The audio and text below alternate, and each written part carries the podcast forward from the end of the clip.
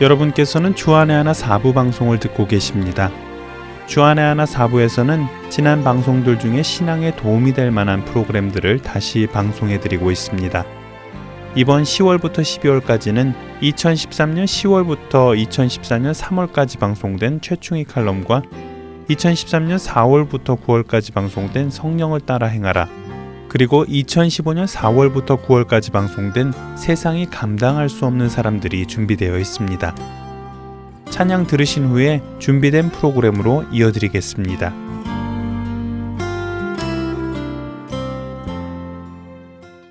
나의 기쁨 나의 소망 되시며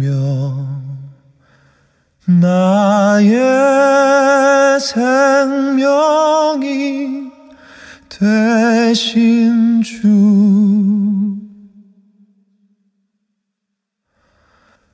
밤낮 불러서 찬송을 드려도 늘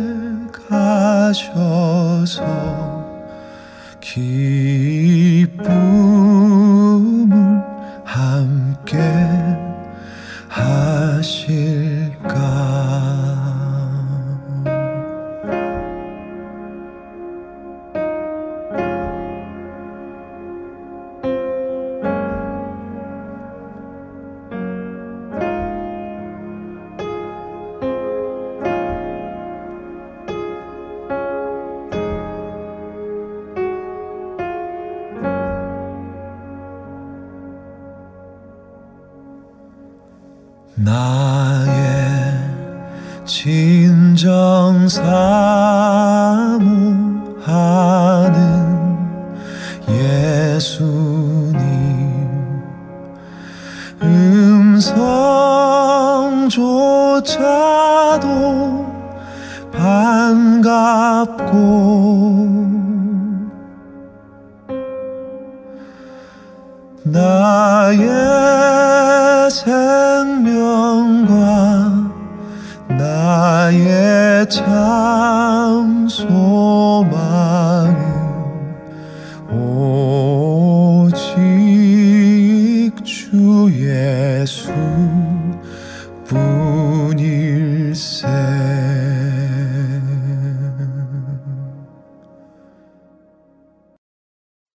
최충희 칼럼 함께 하시겠습니다.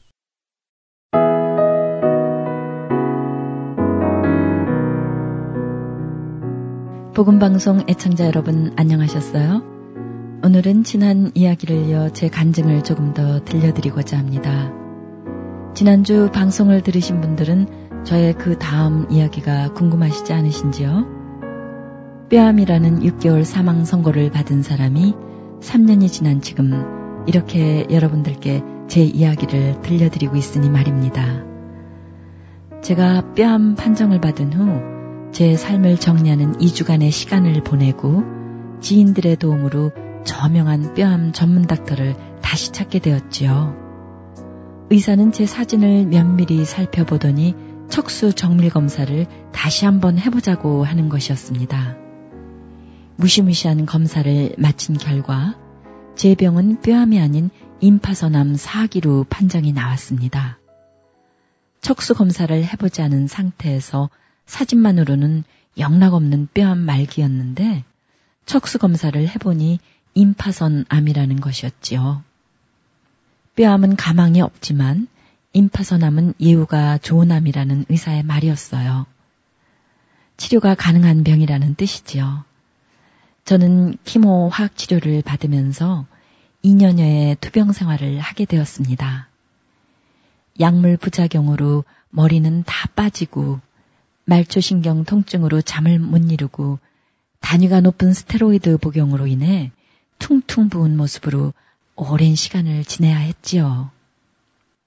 하지만 육신의 고통이 하나님께서 주신 제 영혼의 기쁨까지 뺏어가지는 못했습니다. 투병 중에도 제가 할 수 있는 사역들은 계속하면서 매일매일 새롭게 부어주시는 주님의 인자하심에 감사를 드리는 시간을 가질 수 있었죠. 치료로 완쾌된다는 확실한 약속은 없었지만 사나 죽으나 나는 하나님의 것이라는 고백을 드리며 결과는 하나님께 내려놓고 남은 치료 과정을 많은 분들의 기도 사랑에 힘입어 잘 마칠 수 있었습니다. 그리고 그 치료 기간 동안 저는 또 하나의 크신 하나님의 은혜를 경험하게 되었습니다. 그것은 하나님께서 제 육신의 병뿐 아니라 제 영혼 깊숙이 자리 잡고 있는 암덩어리들도 들추어내시고 드러내셔서 수술해 주셨다는 것이죠. 치료 과정을 모두 마친 어느 날 아침이었습니다. 말씀을 묵상하고 기도하던 중 제게 느닷없이 회개의 기도가 나오기 시작했습니다. 스스로는 그칠 수 없는 회개가 터져 나오기 시작한 것이죠. 하나님의 의로운 빛 가운데 드러난 저의 영혼의 모습이 얼마나 충격적인지요. 마치 더러운 누더기 걸레 같기도 했고 버러지 같이 느껴지기도 했습니다. 저는 의자에 그대로 앉아 있을 수가 없어 방바닥에 완전히 납작하게 엎드려 흐느끼다가 급기야는 가슴을 치며 통곡하기 시작했지요. 성령님께서는 제 안에 저도 알지 못하는 사이에 무섭게 번식하여 자라고 있는 영혼의 암덩어리들을 보여주셨습니다. 그것은 여러 이름을 지닌 중증의 병세들이었어요. 교만이라는 무서운 영혼의 암세포, 자아성취 욕구라는 하나님이 싫어하시는 중증의 병, 종교적이 되어가는 매너리즘에 빠진 바리새적인 치명적인 병세 등 사실 육신의 병보다 더 무서운 영혼의 암덩어리들을 들춰내셔서 하나님의 레이저 강선으로 치료해 주시는 성령님의 수술 시간들이 제게 있었던 것입니다. 무엇보다 하나님은 제 자신이 얼마나 무용한 존재인지를 깨닫게 하셨습니다. 저는 그동안 유용한 인간이 되기 위해 애를 쓰고 노력을 해왔다 해도 과언이 아닐 거예요. 입술로는 하나님이 없이는 나는 아무것도 할 수 없는 존재라고 늘 투정 부리듯 기도해왔지만 마음 깊은 곳에서는 제 자신이 스스로 무언가 유용하고 쓸모 있어 보이는 존재가 되기 위해 그리고 그렇게 자신을 사람들로부터 인정받기 위해 노력해 왔던 것이죠. 하나님께서 부어주시는 능력과 힘을 구하는 것이 당연하고 그래야 한다고 믿어왔는데 실은 그 능력과 힘을 구하는 동기가 내 존재의 유용성을 구하기 위함이었다는 생각이 들었습니다. 사망의 골짜기를 지나면서 그제서야 제가 얼마나 하나님 앞에서 무용한 존재인지 내 속에 있는 인간적인 힘을 내려놓게 하시는 하나님의 손길을 경험하게 되었던 것이죠. 저도 모르게 저는 하나님의 100%의 은혜를 갉아먹고 있었어요. 신앙적인 나의 체험이, 나의 연륜이, 나의 기도와 성경 지식이, 나의 선행과 노력이 어느새 30%, 60%, 80%로 자라나 어느 순간에 나의 의가 나를 구원하고 있노라고 엄청난 착각을 할 뻔했다는 것입니다. 하나님 앞에 이보다 더 큰 죄악이 어디 있을까요? 우리의 유용성을 통해 하나님의 능력이 드러나는 것이 아니라 철저한 자기 부인과 자신에 대한 무용성을 절감함으로 하나님은 비로소 인간 자신의 유용성을 훨씬 넘어서는 새로운 삶으로 부르신다는 사실을 머리로서가 아닌 삶으로 체험했던 시간들이었습니다. 고통은 하나님께서 저에게 주신 과분한 선물이었습니다. 고통은 하나님과의 공감에 고귀한 통로이기 때문입니다. 고통은 삶의 모든 소음을 종식시키고 깊은 침묵의 심연에서 십자가상에서 들려오는 그분의 신음소리를 듣는 제게는 그런 고귀한 체험이었습니다. 고난 당하는 것이 내게 유익이라. 이로 말미암아 내가 주의 윤례를 배우게 되었나이다. 주의 입의 말씀이 내게는 천천 금은보다 좋으니이다. 시편 119편 71절에서 72절 말씀입니다. 하튼 서울 복음 방송 애청자 여러분, 이번 주간도 온전히 하나님만 의지하시며 주 안에서 강건하시고 승리하시는 한 주 되시기를 축복합니다.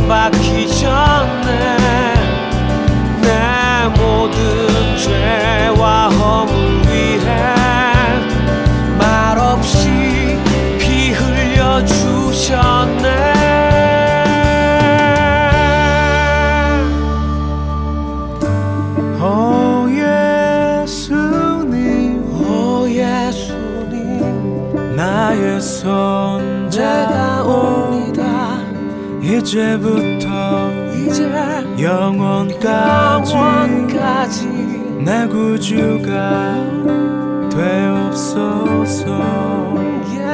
이제부터 내 구주, 영원까지 영원 내 구주가 되옵소서. 이제부터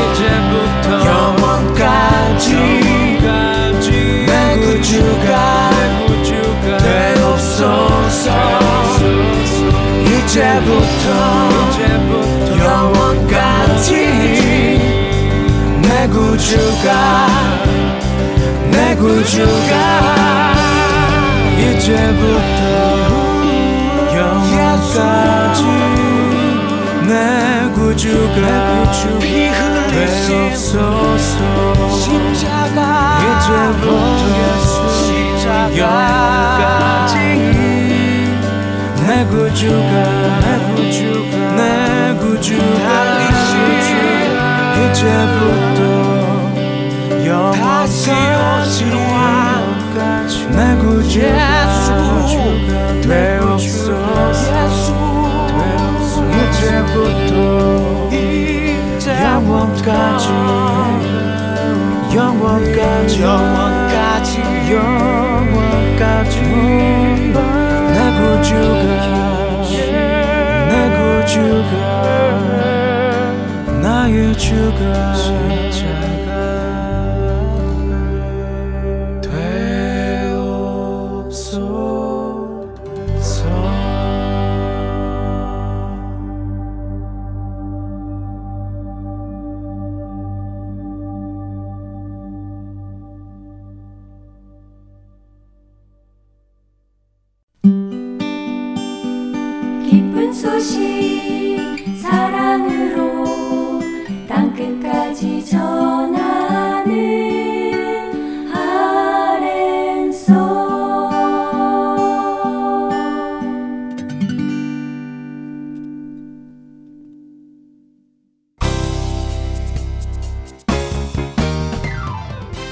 성경의 땅 이스라엘. 그 땅을 알지 못하고 성경만 읽을 때 우리가 놓치는 것들이 있습니다. 성경의 지리적 배경과 역사적 배경을 함께 공부하며 다윗의 일생을 따라 성경 속으로 여행을 떠나는 프로그램. 베들레헴에서 예루살렘까지. 이스라엘에서 사역하시는 유병성 목사님께서 주안의 하나 일부에서 여러분을 초대합니다.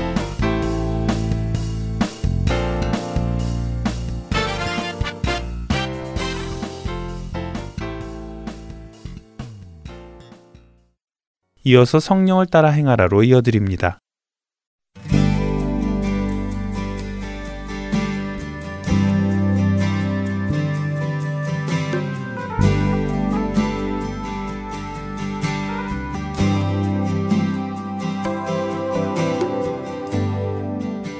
애청자 여러분 안녕하십니까? 성령을 따라 행하라 강승규입니다. 지난 한 주도 하나님의 거룩한 자녀로서 흠없고 티 없는 삶을 사셨는지요?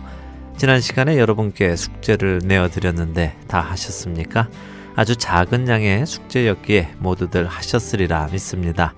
혹시 못하신 분이 계시다면 시간을 내셔서 직접 하나님의 말씀을 찾아보시며 하나님께서 자녀된 우리에게 어떤 말씀을 하시고 계신지 들어보시기를 바랍니다. 자, 오늘 이 시간 먼저 기도로 시작하겠습니다. 함께 기도하시겠습니다.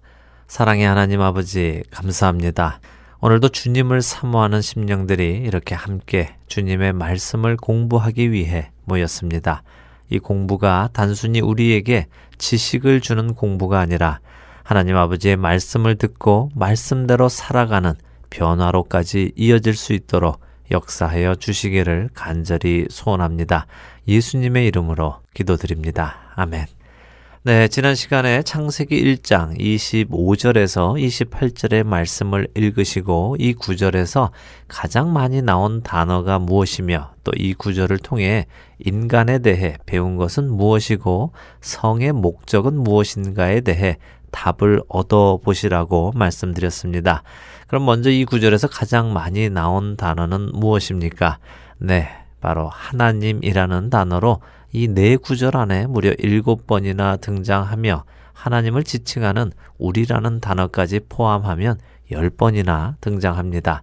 하나님이 만드시고 하나님이 보시기에 좋았고 하나님이 이르시고 하나님의 형상을 따라 하나님의 모양대로 하나님이 사람을 만들고 모든 것을 다스리게 하자 하시고 하나님이 남자와 여자를 창조하시고 하나님이 그들에게 복을 주시며 하나님이 그들에게 모든 것을 다스리라고 이르셨다고 말씀하시고 계십니다. 이것은 무엇을 우리에게 알려주시는 것인가요?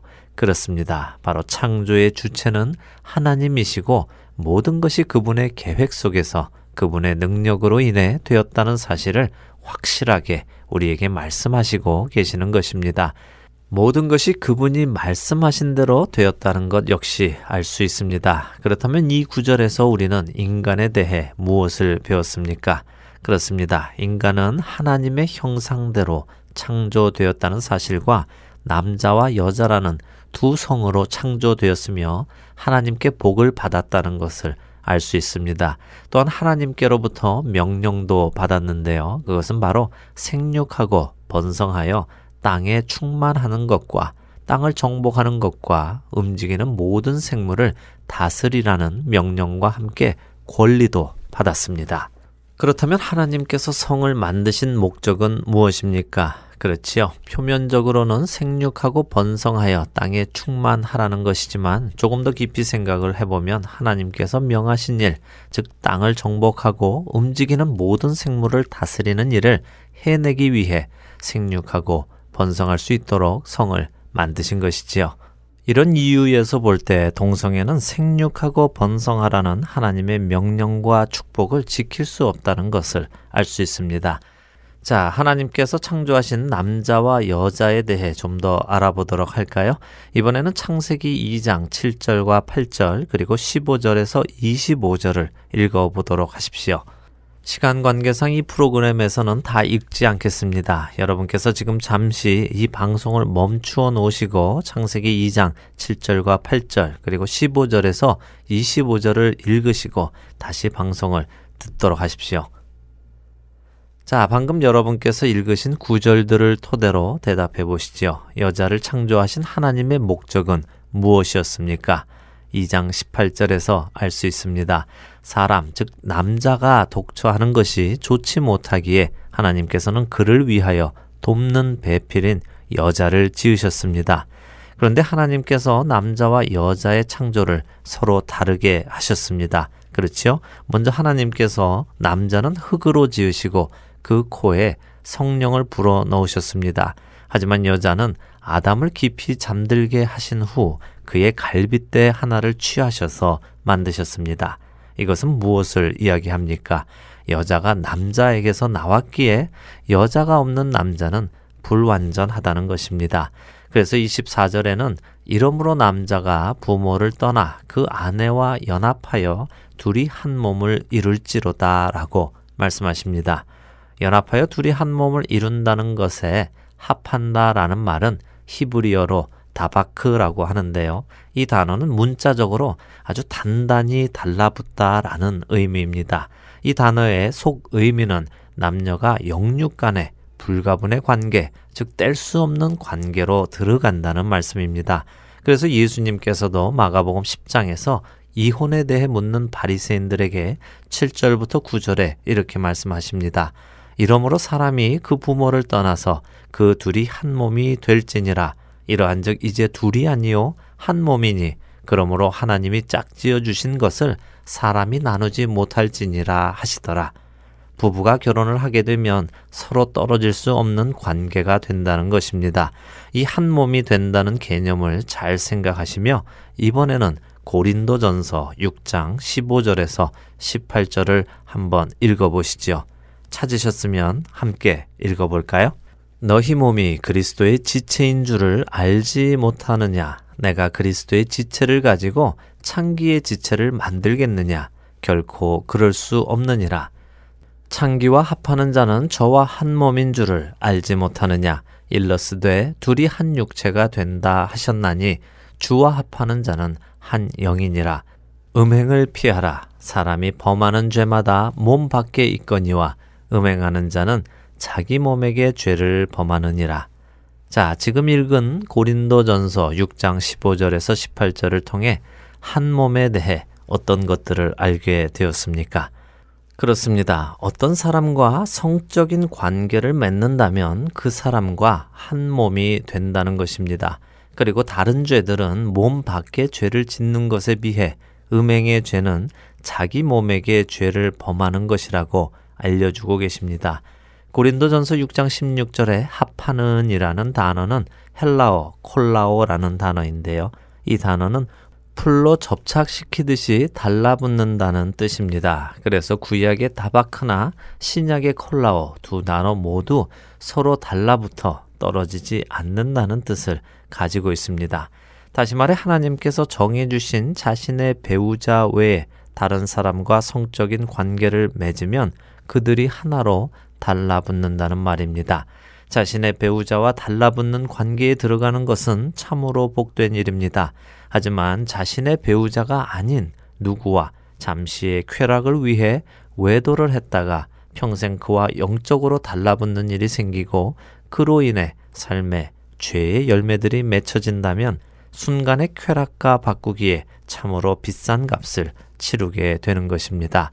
고린도전서 6장 18절에서는 그렇기에 음행을 피하라고 말씀하십니다. 여기에서 피하라라는 단어는 헬라어 퓨고인데요. 이 단어는 단순히 소극적으로 피하라, 곁으로 돌아가라 하는 정도가 아니라 적극적으로 도망치라는 뜻입니다. 우리는 길을 가다가 더러운 오물을 보게 되면 그것을 피해서 지나갑니다. 곁길로 돌아서 갑니다. 하지만 만일 길가에 맹수가 으르렁거리며 나를 공격하려 한다면 어떻게 하겠습니까? 단순히 피해갈 수 있을까요? 아닙니다. 도망해야 합니다. 나의 생명을 보존하기 위해 도망해야 하는 것입니다. 음행은 단순히 더러운 것이 아니라 우리를 파멸로 인도할 수 있는 치명적인 죄입니다. 나의 영혼의 생명을 위해 도망쳐야 하는 것입니다. 요즘 많은 목회자들이 이 성적인 유혹에 넘어져 곤욕을 치르고 있습니다. 그만큼 이 성적인 죄가 교회 안에까지 들어와 있다는 것을 보여주는 단적인 예인데요. 과연 무엇으로 이것을 이길 수 있을까요? 시편 119편에 그 답이 있습니다. 시편 119편 9절부터 11절의 말씀입니다. 청년이 무엇으로 그의 행실을 깨끗하게 하리이까? 주의 말씀만 지킬 따름이니이다. 내가 전심으로 주를 찾아 싸우니 주의 계명에서 떠나지 말게 하소서. 내가 주께 범죄하지 아니하려 하여 주의 말씀을 내 마음에 두었나이다. 주의 말씀을 늘 자신의 마음에 두고 묵상하며 행할 때에만 이길 수 있습니다. 말씀을 떠날 때 우리는 죄 앞에 노출됩니다. 늘 말씀을 자신의 마음 안에 붙들고 살아가시는 여러분들 되시기를 바랍니다. 성령을 따라 행하라. 다음 이 시간에는 순결에 대해 공부하도록 하겠습니다. 신명기 22장 13절에서 21절을 읽어보신 후에 하나님께서 순결을 얼마나 중요하게 여기시는가 한번 묵상해 보시기를 바랍니다. 성령을 따라 행하라. 다음 주에 뵙겠습니다.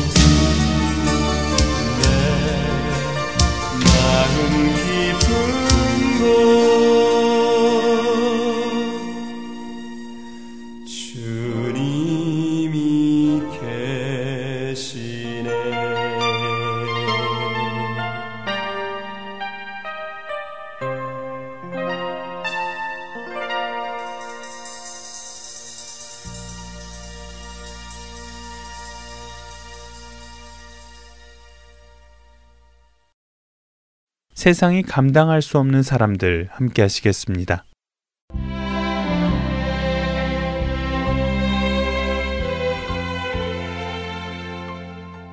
하렌서울 복음방송 애청자 여러분 안녕하세요. 세상이 감당할 수 없는 사람들 진행의 최미옥입니다. 예수 그리스도께서 채찍에 맞음과 조롱을 당하시며 십자가에 못 박혀 죽으신 후 그리스도인들의 역사 역시 그리스도를 따르는 역사의 반복이었습니다. 하지만 우리는 압니다. 성도의 죽음은 그렇게 죽음으로 끝나는 것이 아니라 다시 사신 예수 그리스도와 함께 다시 살 것을 말이죠. 때때로 우리는 박해 속에서 죽어가는 성도들의 죽음을 보며 과연 나에게 저런 일이 닥친다면 나는 과연 그 고통을 감당할 수 있을까 하고 조심히 생각해 보게 됩니다. 그리고는 이내 고개를 절레절레 흔들면서 나는 그런 고통을 감당할 자신이 없다고 되뇌이게 되죠. 하지만 이런 고통을 감당할 수 있는 것은 정말 인간의 힘으로 가능한 일이기는 할까요? 고통을 잘 참는 사람은 견디어낼 수 있고 잘 참지 못하는 사람은 견디지 못하는 걸까요?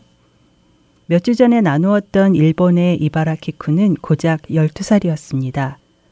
기록에 의하면 그 소녀는 십자가에 못이 박힐 때 한마디 비명도 지르지 않았다고 합니다. 과연 그 소녀는 고통을 잘 참아내는 성격이었을까요? 그렇지 않습니다. 이 모든 일을 견딜 수 있는 가장 결정적인 이유는 바로 구원의 확신과 그 확신 속에서 나오는 내적 평화입니다. 나를 구원으로 부르시는 하나님, 하나님의 그 음성을 듣는 사람은 구원의 확신이 생기게 되고 그 구원의 확신은 우리를 구원의 길로 걸어가게 만드는 것입니다. 비록 주변에서 그 길 가는 것을 아무리 막는다 하더라도 그 길을 인도하고 계시는 하나님만을 바라볼 때 우리는 그 길을 걸어갈 수 있게 되는 거죠. 아무것도 염려하지 말고 다만 모든 일에 기도와 간구로 너희 구할 것을 감사함으로 하나님께 아뢰라. 그리하면 모든 지각에 뛰어난 하나님의 평강이 그리스도 예수 안에서 너희 마음과 생각을 지키시리라. 빌립보서 4장 6절과 7절의 말씀입니다. 여기 이 말씀을 현대인의 성경으로 읽어보면 그 뜻이 더욱 깊게 와닿는데요. 한번 읽어드리겠습니다. 아무것도 염려하지 말고 모든 일에 기도와 간구로 여러분이 필요로 하는 것을 감사하는 마음으로 하나님께 말씀드리십시오. 그러면 도저히 상상도 할 수 없는 하나님의 놀라운 평안이 그리스도 예수님 안에서 여러분의 마음과 생각을 지켜주실 것입니다. 그렇습니다. 우리가 하나님께 우리의 필요로 하는 것을 감사하는 마음으로 드릴 때 그분은 우리가 상상도 할 수 없는 놀라운 평안으로 우리의 마음과 생각을 지켜주신다는 약속의 말씀입니다. 우리가 그리스도의 이름으로 고난과 핍박을 받을 때 우리는 무엇을 놓고 하나님께 기도하겠습니까? 그 시간에 나의 비즈니스를 놓고 기도하겠습니까? 나의 이루지 못한 꿈을 놓고 기도하겠습니까? 아니면 자식의 진학을 위해 기도하겠습니까? 그때 우리는 우리의 믿음을 위해 기도할 것이고 하나님의 영광을 위해 기도할 것입니다. 내가 그리스도의 이름으로 이렇게 고난을 당하게 된 것까지도 감사하면서 말이죠. 바로 그때 하나님의 상상할 수 없는 평강이 우리를 지켜주시는 것입니다. 1500년대 초 세상이 감당하지 못했던 한 순교자의 이야기가 있습니다. 바로 마이클 세틀러입니다. 그는 평화, 극률, 그리고 희생적 사랑을 실천했던 초기 교회 회복을 꿈꾸던 사람이었습니다. 당시 로만 카톨릭은 세례가 시민으로서의 자격 표시로 누구나 받아야 하는 것으로 여겨졌던 때였습니다. 그런 로만 카톨릭을 향해 마이클 세틀러는 세례는 시민 자격의 표시로서가 아니라 그리스도를 따르겠다는 자발적이고도 성숙한 결정에서 비롯되어져야 한다며 정면으로 도전합니다. 그의 이런 운동을 저지하기 위해 박해가 시작되죠.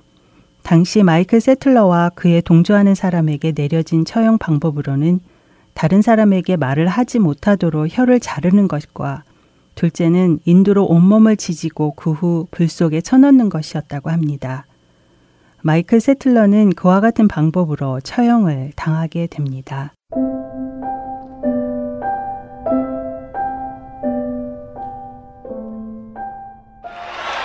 죽여! 죽여! 죽여! 그날 마이클 세틀러의 처형은 시장터에서 고문과 함께 시작되었습니다. 먼저 그들은 세틀러가 다른 사람들에게 혹시라도 이상한 소리를 할까봐 그의 혀를 먼저 잘라내었습니다. 그리고는 불이 붙어 있는 시뻘건 인두로 그의 육체를 지지기 시작했습니다. 사람들은 그렇게 만신창이가 된 그의 몸을 수레 위에 얹었습니다. 보통 이런 경우 한두 번의 인두질을 하고 불에 던지는데 그날 마이클에게는 다섯 번의 인두질이 행해졌습니다. 그런 후 그들은 마이클을 밧줄이 달린 사다리에 묶어 불 가운데로 옮겼습니다.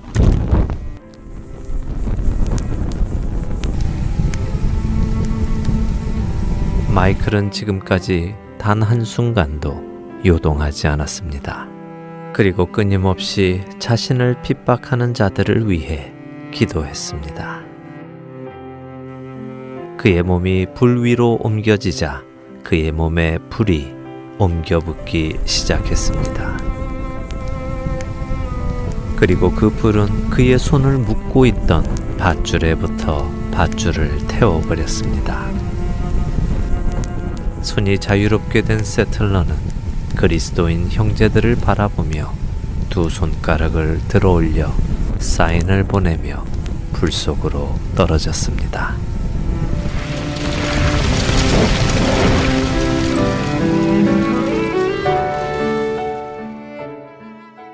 세틀러는 왜 죽는 순간 두 손가락을 들어 올렸을까요?